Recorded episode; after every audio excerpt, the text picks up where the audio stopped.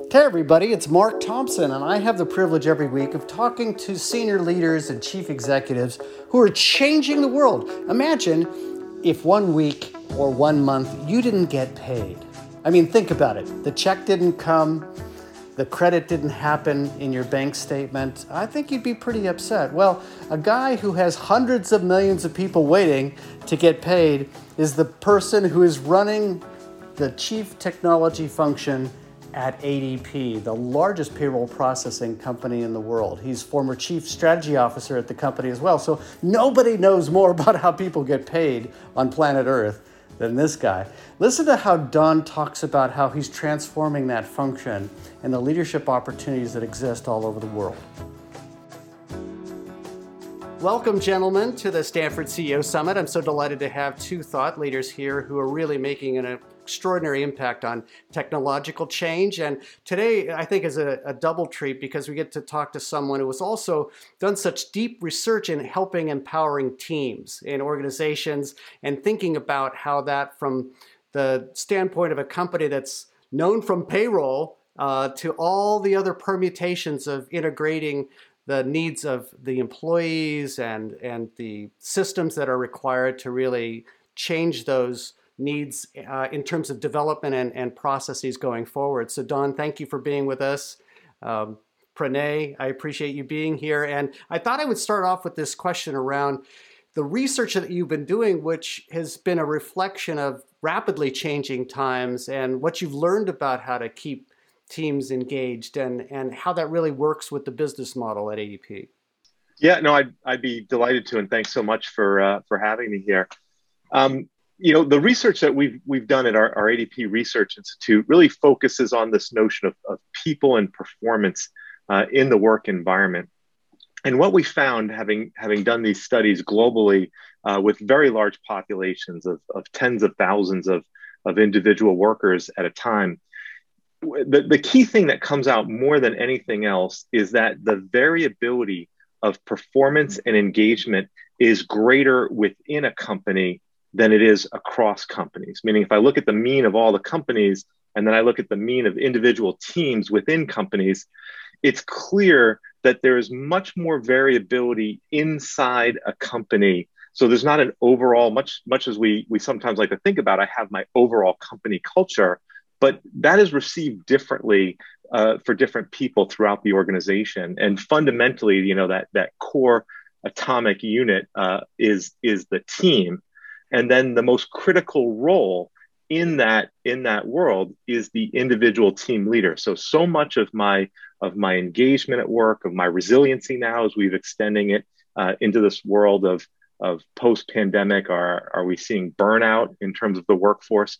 So much of it is dependent on the team leader themselves. And what we found it, it, predated the pandemic um, but then became even more pronounced uh, post pandemic the most important thing is how in touch the team leader is with the individual team members. Are they paying attention to them? Are they checking in frequently? Are they addressing their needs? And we found is the more that the team leaders who are, you know, more frequently giving a, attention to the needs of their team members, a multiple higher of team level engagement. Again, pre predating the pandemic, my own experience uh, w- within my organization as we went into a virtual environment uh, that became an even greater need now. If I don't have everybody kind of around me down the hall to like a forced ritual to say, let's just make sure I'm checking in with everybody on a regular basis. And then it's leading to much higher levels of resiliency and, and lower incidence of what we'll call stress related burnout kind of post pandemic as we're in this, uh, I'll call it uh, all mostly all virtual world to really have folks feel like they're still part of a team, even if they're working in a remote setting.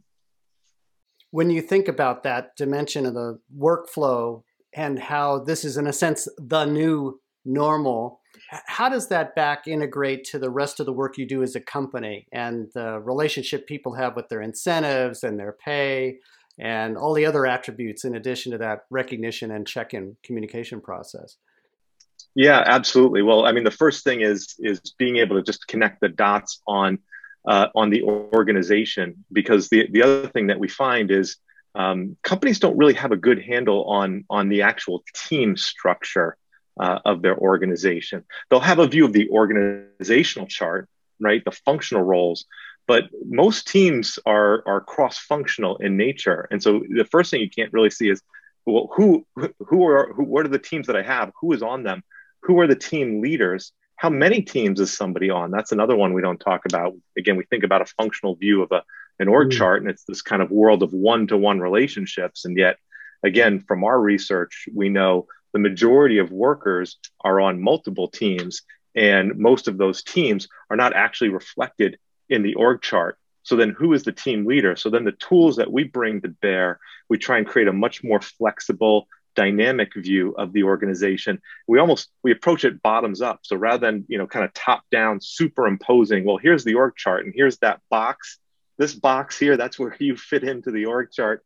Uh, we take the opposite view and we actually ask people, well, what teams are you on? And then they tell us, and then we can dynamically build uh, a real working view of the organization from from the bottom. The only way to do it. Otherwise, you know, you're constantly trying to chase after these things top down you know, within my organization, um, we take this very, very seriously, as you might imagine. And so, when you talk about you know rewards and incentives, we look very carefully at this this really critical metric, and we call it the the managerial attention score.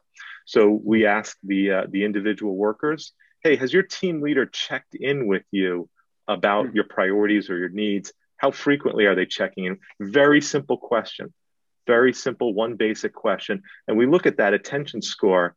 And what we can see, and we've got really good data on this, is that um, engagement levels are higher, turnover levels are lower, and back to the performance levels in some cases where we have really good hard performance data. Think think sales. We can look at well, what is the quota attainment of a sa- of a seller who has a highly engaged and attentive team leader versus one who does not and we can see a materially significant difference in terms of the, the performance and the engagement level of a team member where they have a, a, an attentive team leader. And so we we actually track that that attention score um, and utilize it when we evaluate our managers for how they're doing in terms of leading their teams.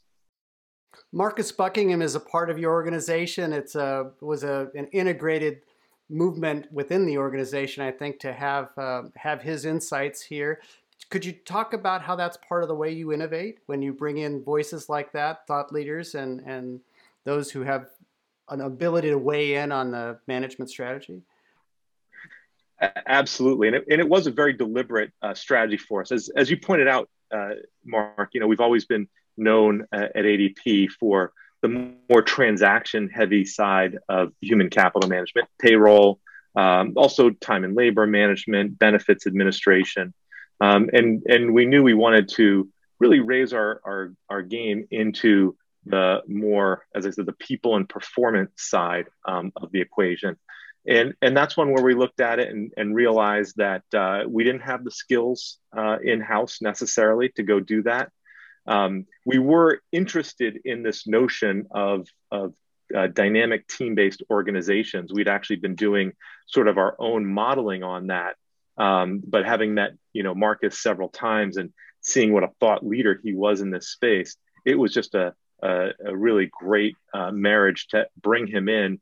And effectively, you know, he took over and, and leads now that part of the ADP Research Institute. Somebody who is you know a, a world-renowned thought leader and researcher that that we didn't have in house, and so it was a good uh, marriage of you know like-minded thinking, uh, but bringing in a, additional skills. And you know, like Marcus with his team brought in PhD level um, uh, econometricians, um, psychologists. Uh, behavioral psychologists, employment psychologists, the types of skills that we didn't have in house. And that's why it made sense for us to look at an, uh, an acquisition deal like that. And I think it's worked out uh, extremely well since then. Yeah, I, when I think about the work that you've done as a strategist as well and a product developer uh, in this area, um, I was talking with Pranay earlier, who is focusing on AI and machine learning and, and large data sets. Pranay, you have a, a, point of view about this in terms of how we can get a, a deeper understanding into how the organization operates uh, internally and externally. Um, what question would you have for Don with reference to, to this kind of uh, evolution of the use of the technology and the deeper research on the team side.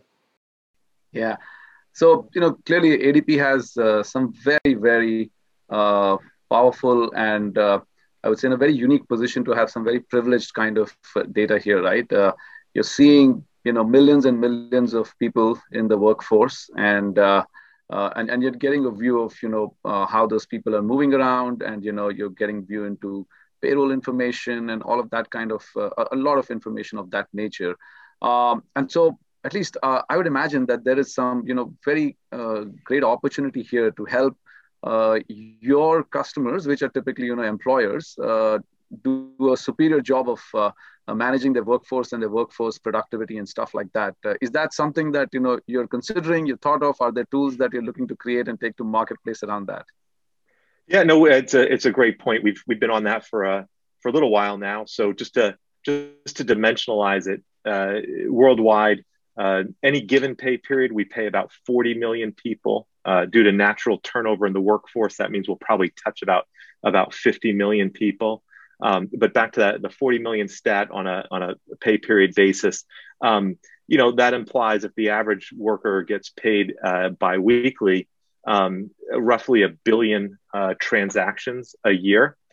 Um, and and each transaction is so rich with data because we see not only um, uh, compensation, we can see hours worked, we can see locations worked, which becomes very, very interesting. So, um, for instance, early on in the uh, in the pandemic, uh, we were looking weekly at um, trends around hours worked uh, and wages paid.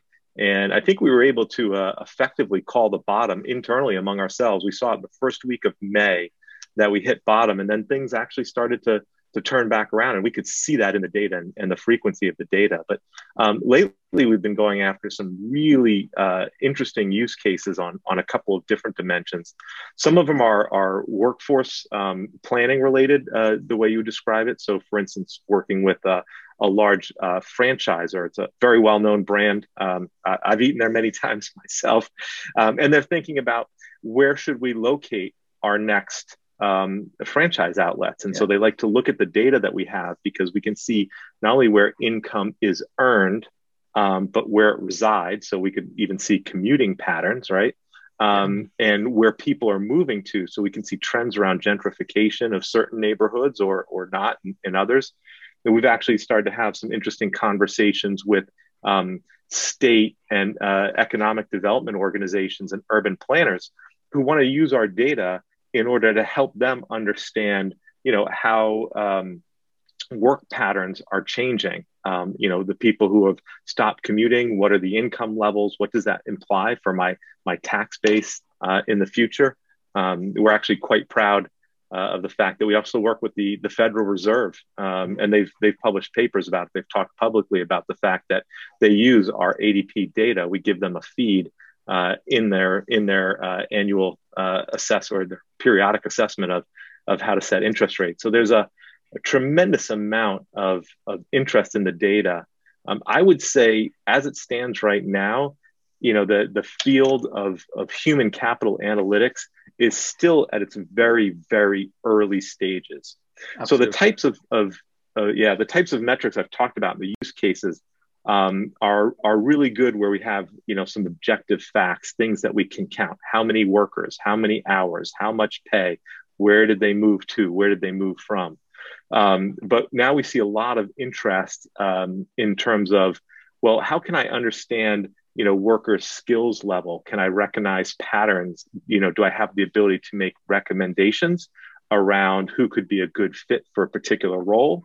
Um, could I recommend to an individual? What's some potential learning that they could take or development to enhance their their skills for the jobs of the future. And those become much more interesting conversations. They also trip us a little bit into an area that i'm i'm also very passionate about which is the field of, of ai ethics.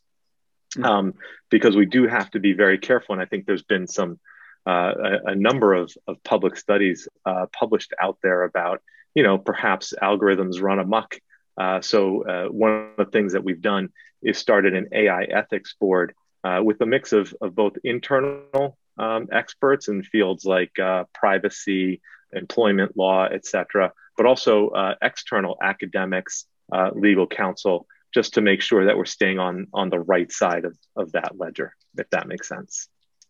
Yeah, absolutely, absolutely, yeah.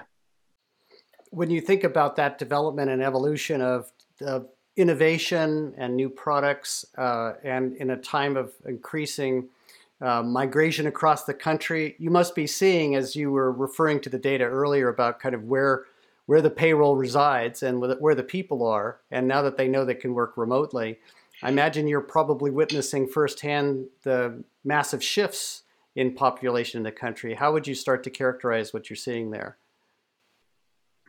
Yeah, well, I think the, the biggest one that we're seeing, of course, is um, you know you had urban centers, think New York, think San Francisco, that were that were large commuting hubs. San Francisco, in particular, if you look at, at how much income was earned there versus how much actually resided there, actually a, fairly small portion resided in San Francisco. Most of that would would would come into San Francisco. To, I mean, the, the, the daytime population of San Francisco uh, was was uh, orders larger than the, the yeah. permanent population.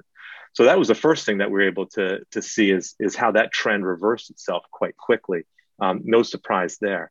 Now the one that we'll be monitoring going forward is okay. So when when you know we hit that that moment where everybody stopped coming into the office, those who could, obviously. The, the other thing the data tells us, by the way, is we do spend a lot of time talking about the, I'll talk, call it the, the, the office worker category, who does have the potential to work remotely. There's still yeah. a lot of people who never, you know, uh, stopped going into their workplace. Maybe it's not an office, but it could be a hospital, a fire department. You think any anyone in the manufacturing, the construction, the building trade. So the, the one thing I would I'd be remiss if I didn't point out is we're actually not talking about the majority of the workforce. Majority of the workforce is actually still going into their primary place of, of work. But there was a large share of what I'll call office workers, typically skew uh, white collar, who stopped commuting and all that income, you know, stopped coming into those cities. So now the pattern that we'll really be interested in is, well, what happens as we start to open back up? How many of those folks return? how many of them stay remote. We hear a lot of organizations talking now about going to more flexible work arrangements. Um, we'll be watching that very closely in the data. Uh, we haven't seen uh, enough of a reversal of the trend yet to, to make any declarative statements, but uh, but we're going to be watching that closely, and I think we'll be able to um, very early on in the process. That's interesting. When you think about doing innovation in an organization that's been addressing technological solutions to employer problems and, and, and solving those issues for uh, organizations as, as grand as the Federal Reserve to, to many tens of thousands of workers. How is it that you, you lead that kind of change even without the crisis? Uh, how do you encourage people internally to start to address that? I mean, there's a lot of, in a sense, older tech companies that have a a wrestling match between what's really worked in the past and, and then how to really start to embrace new needs as you identify them from customers. Uh, as a strategist, how, how, would you really coach other executives to think about that uh, entrepreneurship that's necessary? Yeah, and and that's it's a really great question because it's not easy, and and I won't you know pretend that that we were able to pivot on the dime there. I, I would tell you a couple things that were critical. Um, first and foremost uh, was we had the greatest support from from the top down. So not not only from uh, our CEO Carlos Rodriguez, but also the, the, the ADP board of directors. In fact, you know, there's been um, uh, you know a little bit of a changeover of, of the ADP board in a positive sense, and and bringing in a number of new directors who have more of a technology background. So you can see not just at the CEO level, but all the way up to the board level, that level of top down support is critical. And, and the second thing we had to do was really think differently about every aspect of our innovation approach. So we started out with um, where we do things. We opened up new innovation hubs at scale. I've seen some other organizations that may treat it uh, a little bit like um, I'll use the term window dressing. You know, the, for instance, within ADP, we our, our total technology organization worldwide is 10,000 people you know you can't just you know open an office of 20 folks in a remote location and expect that that's going to actually move the needle. So we did this at, at scale. You know, we started with our flagship innovation center uh, in Chelsea, uh, in in New York City. It's often referred to affectionately as a, a Silicon Alley. Um, we thought about we thought about the Valley, uh, but quite candidly, um, uh, Chelsea or, or, New York City was considered probably the number two best skills market uh, for tech talent. But it also, since our headquarters is in New Jersey, being that it's very close by, that was important for us to say, okay, if we're going to do this, we can't have it on the other side of the country or the other side of the world. We want it close enough to us so that we can um, maintain connectivity to the core business, but at least far enough away to give some independence and, and breathing room. So in our, our Chelsea location, which was the first one, that's a, a 400 uh, person uh, office. We opened up additional locations like that, you know, brand new innovation centers. We did one in Pasadena. Again, why Pasadena? Well, first of all, I'd say Pasadena is a little bit underrated um, in terms of, of, it gets maybe a little overshadowed by Big Brother to the north, but some really good uh, technology. You've got Caltech there, you've got Cal Poly, you've got JPL. So really, really strong tech talent, but also closer to uh, an ADP uh, large scale traditional um, office so that we could maintain that kind of connectivity. So 400 people in Chelsea, 600 people in Pasadena. So now I'm talking about a thousand people of a total workforce of 10,000. Now you're at scale. Now you're not mm. dabbling. Um, I think that's probably more than anything else that, that's that shows that level of commitment. And then we really made a strong effort to bring in, I would call it different talent than than what we normally might have done. And, and I think having those offices and those locations was critical to us being able to attract uh, a different type of resource. One of the things we're really proud of is we even changed um, our hiring methodologies. You know, traditionally we would have what you know consider a more of a a bureaucratic process, multiple rounds of interviews that would stretch over many, many weeks or even uh, months. And, uh, you know, we're sort of trying to pitch ourselves as a, a new uh, ADP, one that's more innovative, one that's more agile. And I couldn't do that and then drag somebody through a, a 10 week, three round, 15 interview uh, process. So we went to something we called hiring days, um, where we would batch folks in run them through uh, a gamut of, uh, of paired interviews, meet up uh, at the end of the day, and make a decision right there on the spot. And we did bring somebody in in the morning and have an offer letter in their hand by the end of the day. And even more importantly, too, because then we, we'd have the historical, I would call it very uh, extensive background checking process. We went to something we called conditional offers, which is, um, you know, in our business, obviously, there's some some aspects where we do handle a lot of, of, of money on behalf of our clients. So we we do need to do background checks and take them seriously. Um, but we would bring people in with a conditional offer and say, we'll do the background check in parallel. And so now I can say, here's your offer letter today, and you can start on Monday. Um, and that was just that's just one example of us changing processes. We had to do a number of different things like that. But if you're going to re you know reposition yourself, you need to attract different talent you need to have the recruiting process match the brand as an example and do it at scale and so i mm-hmm. think that was really the the difference between what i've seen um, in terms of some other organizations that likewise try and uh, and and and make this transition towards a more innovative focus but more they're like sprinkling it on top as opposed to baking it into the cake if you'll pardon my mm-hmm. metaphor there yeah absolutely in fact uh, I can probably chip in a little bit over here to the same uh, question, right? In the in the way we are uh, handling this at Fractal, and uh, in our business, we are largely working with you know large corporations, Fortune 500s, you know multi-billion corporations like uh, like ADP, to help them you know get better to, to create better digital transformation, deliver better outcomes using AI engineering and design and it is quite easy for us to uh, you know sort of become victims of our own success doing the same thing again and again for the clients because there is something that's working for them and you can continue to do that. Uh, so how do we sort of you know innovate or invent on behalf of the client and look at doing things that may be a few years out? Uh, so one of the things that we uh, did at fractal is this whole notion of you know ideas to business and uh, sort of almost created an internal you know venture funding or you know seed funding sort of uh, you know uh, sort of a notion here. And people within the company were free to come up with ideas uh, and uh, you know our team would look at that. And if it made sense you'd get some seed money. Uh, go out and take the idea do a proof of concept prove it.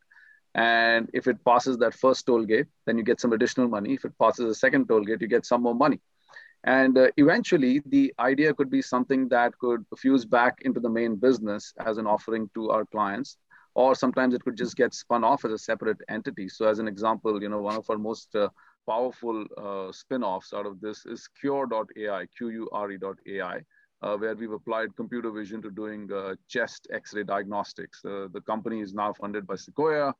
Fractal continues to be a big shareholder, and but very importantly, I mean, it's thousands and thousands of people's chest X-rays are being scanned through that for lung cancer, for COVID, and stuff like that. So, I think uh, uh, for us, what we found was that being able to uh, create these small teams with a very you know sharp focus around a particular idea and putting them away from the main sort of you know business not creating a confusion or distraction around you know what are you doing for my client now and stuff like that we found that to be very very helpful and being able to back that with the right toll gates and capital and all that yeah hmm. you both think about build versus buy you're both hinting at uh, Don was talking about how he built that in terms of scale internally. Um, we heard from Pranay just now talking about how he ended up partnering with others and getting venture capital from the Valley. Uh, what would be the way you kind of frame that for a new executive who's thinking about making those choices? Don? Yeah, so we have a we have a, a process that that uh, you know a framework that we utilize to go through that. And I, I hinted at a little bit before when we were yeah. talking about the the acquisition of, of, of marcus buckingham's company. One is you know of course there's a it's built by and, and partner. So we we have a strategic uh, importance kind of filter and threshold. You know if it's if it's critically important we want to own the ip so we prefer to either build or buy. But if it's you know, not as much. We're, we're happy to partner. We have an active marketplace of partners as well. Sometimes, by the way, the partner can lead to the buy channel. If you see something that, you know, we partner with and becomes very, maybe we didn't realize how much, how important it was, but the, the customers get to vote too. Once we've crossed that threshold, um, then it really comes down to, okay, do we have the skills um, in house or not? Uh, as, as I mentioned in the case of of uh, the acquisition of the Marcus Buckingham Company, that was an area that we had. It was it was strategically important to us, but we had no experience with in terms of uh, uh, psychometricians um, and and research and behavior based research psychologists. We we knew we had to go uh, external for that. You know, there are other things that we're doing that we think are a little bit more core um, that we're building out of our innovation lab. So, we, what we're doing there, for instance, is our next generation um, of human capital management. You know, I talked about this uh, this organizational modeling that we're doing, some of the data science work that we're doing. Uh, we're even building a, a next generation uh, payroll platform on the public cloud. You know, that's kind of core to us. It's in our wheelhouse. We think we have the capacity. And then it just takes a really good, realistic assessment of what is our in house skill set do we have that or do we need to go and find it externally because it's just much more available in the outside world? Mm-hmm. yeah. How about how about you pranay? How, how have you been thinking about that? Uh, you've been spawning yeah. some of these satellites coming off of this base of intelligence that you've gathered in the ai work that you've done. Yeah. Uh, equally you know we realize that uh, clearly we don't we don't have the ability uh, to you know build everything ourselves at the speed at which we need to for our client base.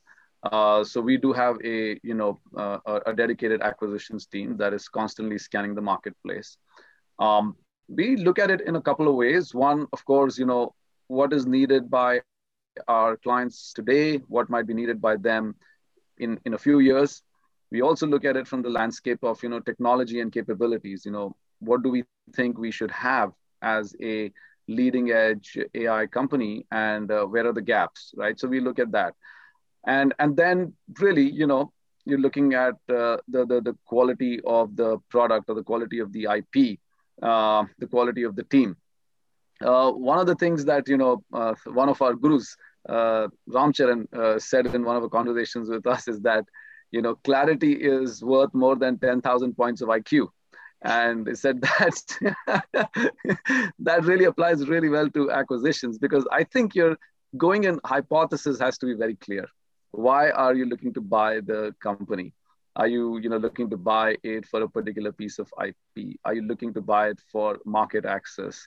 Are you looking to buy it for the founding team? Uh, and then I think equally important, do you intend to keep it separate and let it maintain its identity and continue to do its stuff? Do you intend to, you know, bring it into the main fold and merge it into your current product offering and the current team and so on? I think all of those points of uh, clarity uh, you need to have upfront uh, to create a higher likelihood of success. Uh, even then, success is hard, but I think without that clarity, uh, you're bound to fail. Uh, so those are some of the things that we look at, and um, I think we'll continue to learn along the way. It's been interesting. We've made, I think, about six or seven acquisitions, and there is, you know, pretty long stream that's, you know, uh, available, and I think we'll be doing many more. When when when I think about the conversations that you have strategically in an organization, it's natural, and I'd love to close around this area of the interaction that you have with your board of directors, both of you. Uh, Don, you've had uh, a couple of times that you've mentioned how they played a, an important role as you think not only about acquisitions but also talent management. And I know that in, in your board situation, you even have interactions among senior executives on the team. Could you talk about the, the nature of getting mentoring from the board and also the relationships that you have uh, with your board?